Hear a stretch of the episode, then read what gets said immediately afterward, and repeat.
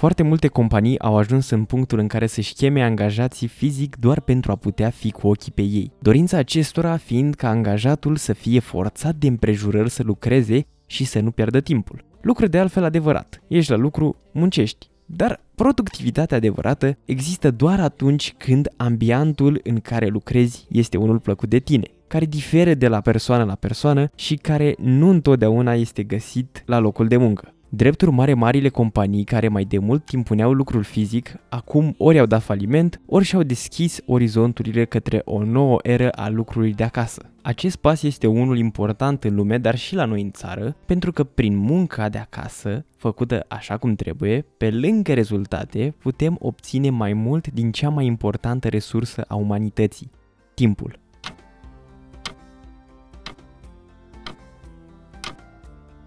Gândește-te câte persoane își ușurează munca lucrând de acasă.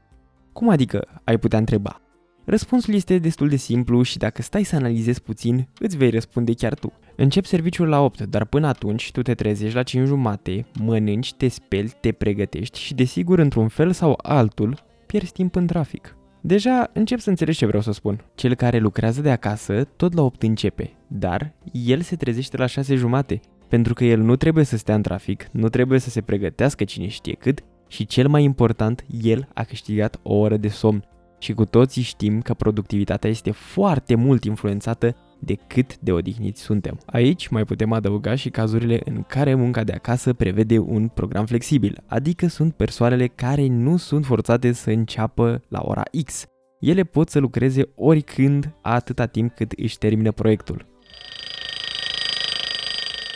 Deși există foarte mulți care nu pot sau nu vor să agreze munca de acasă, eu cred că în timp această practică va deveni încurajată și apreciată de toți angajatorii. Deși foarte mulți dintre noi o vedem acum ca pe o măsură de avarie din cauza pandemiei, ea a existat de foarte mult timp ca metodă de lucru, doar că nu a fost mediatizată atât de tare.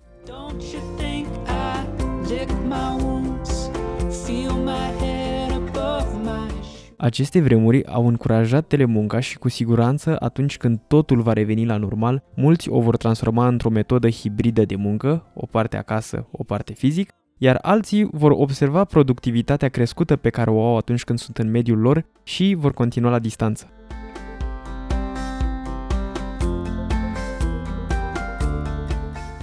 Sunt și cei cărora le este greu și foarte greu să lucreze la distanță, precum medicii sau profesorii, care au destul de mult de muncă în perioada aceasta, drept pentru care vor reveni la vechile metode. Dacă vrei să vezi câteva păreri și statistici din străinătate, pe site-ul emisiunii noastre ddw.ro vei găsi un link spre articolul lui Lucas Miller postat chiar destul de recent.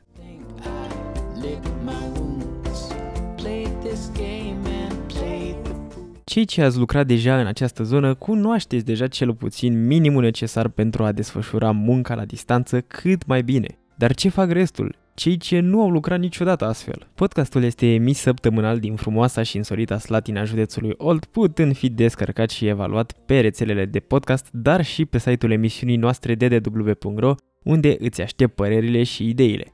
Eu sunt gazda ta Alexandru Marian Răduică iar astăzi o să-ți prezint ideile mele pentru o telemuncă mai ușoară. Hai să discutăm!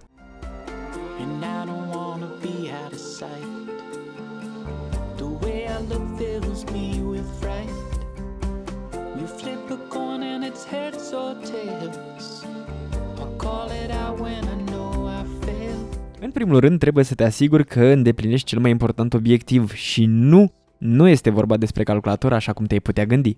Este vorba despre metodele de comunicare. Nu este obligatoriu să folosești calculatorul pentru comunicare dacă serviciul tău nu necesită asta.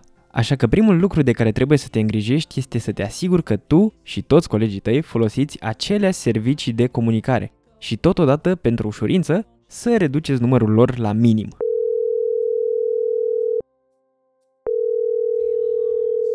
Cu cât mai puține aplicații folosite, cu atât mai repede se distribuie o informație importantă. Ce vreau să spun este că dacă până acum ai folosit doar mail-ul și nu ai avut un grup de WhatsApp cu colegii la servici și totul a mers bine, și de acum încolo va fi la fel. Asta este din cauza faptului că lumea este deja obișnuită cu primirea de informații pe mail. Păstrând același mediu de informare, nu riști să pierzi idei importante pentru că nu ți-ai verificat într-o zi grupul de la servici.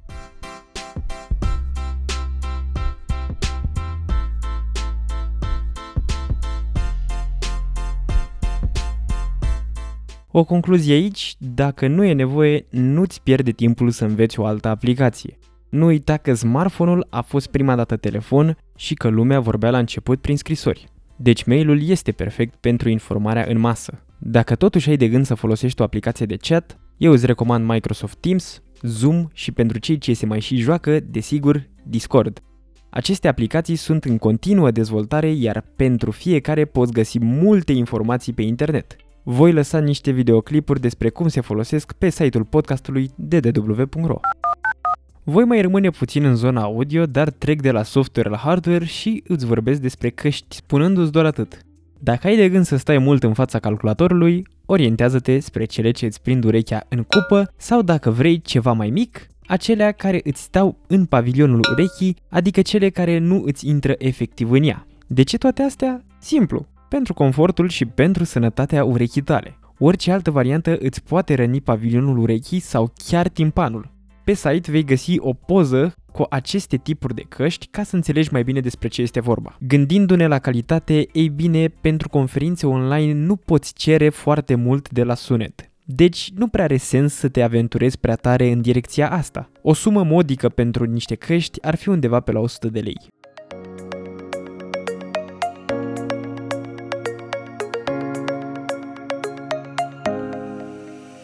După ce tu îi auzi pe ceilalți așa cum trebuie, și ei trebuie să te audă pe tine. nu e așa? Drept urmare, trebuie să ne uităm după un microfon. În funcție de locul de muncă și de cât de mult contează pentru tine dacă ești auzit la calitate înaltă sau nu chiar, poți avea diferite abordări.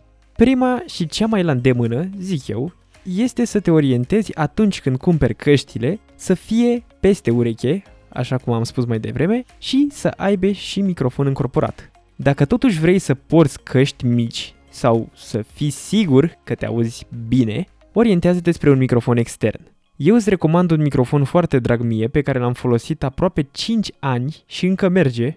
Este vorba despre Behringer C1U, un microfon de calitate accesibil la preț comparativ cu celelalte branduri audio.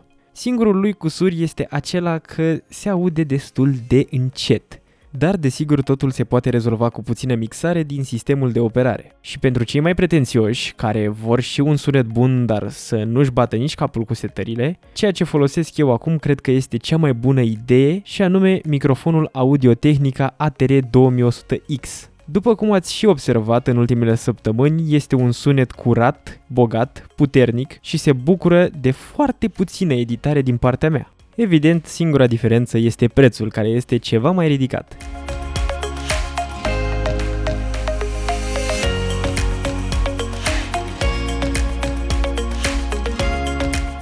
Audio în sus, audio în jos. Hai să spun și despre performanță și video. Ai nevoie de un calculator sau laptop?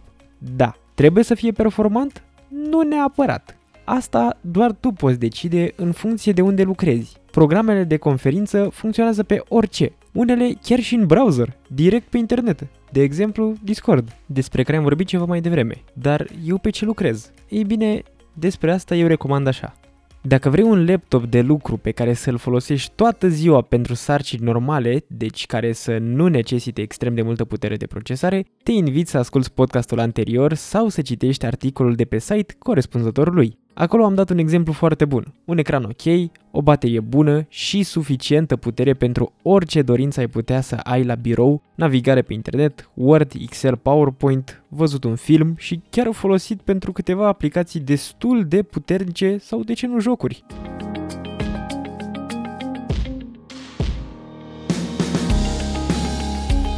Dar ce se întâmplă dacă vrei ceva mai bun, mai deosebit?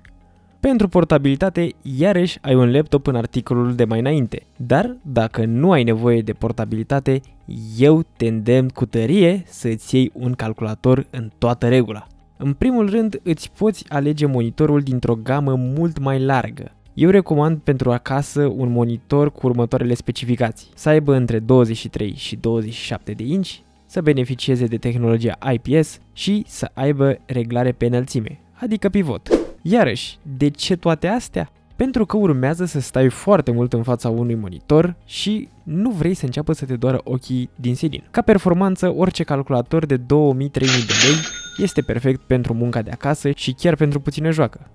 În al doilea rând, pentru aceeași sumă de bani, un calculator este mai performant decât un laptop pentru că la laptop plătești și portabilitatea.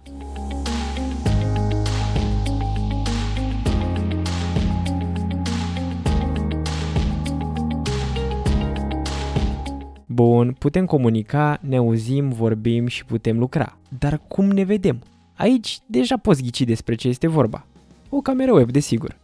Ca și până acum, alegerea depinde foarte mult de locul tău de muncă.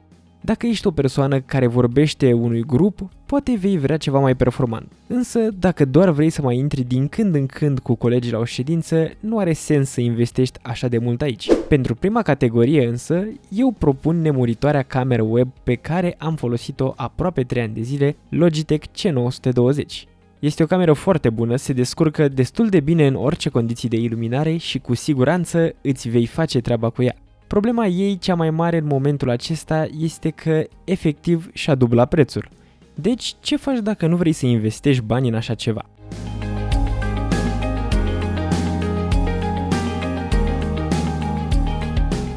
Cazul 2, foarte simplu. Îți cumperi o cameră accesibilă pentru tine, de obicei, ceva decent este în jur de 300 de lei. De aici trebuie să te asiguri că ai o iluminare corespunzătoare, adică de la două lumini în sus, aici desigur numărând și becul de la tine din cameră. A, da, și vei vrea să îndrepți lumina spre un perete, ca să nu te orbească și totodată să nu te supraexpună. Pentru imagine, întotdeauna va conta mult mai mult iluminarea decât aparatul folosit. În rest, pentru camere te interesează să înregistreze la 30 de cadre pe secundă, să fie cel puțin HD, adică rezoluția 1280 p 720 și, desigur, să aibă un unghi de vizualizare cât mai mare. Peste 70 de grade ar fi perfect.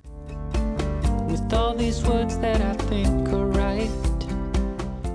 Iată deci o parte din lucrurile de care cred eu că ai avea nevoie pentru a-ți face telemunca mai frumoasă și mai plăcută. Până săptămâna viitoare ne auzim pe site-ul emisiunii ddw.ro Acolo te aștept cu evaluări și comentarii, dar și pe platforma de pe care asculti. Eu sunt gazda ta Alexandru Marian Răduică și tu tocmai ai ascultat discuția din weekend. Spor la telemuncă și o săptămână ușoară!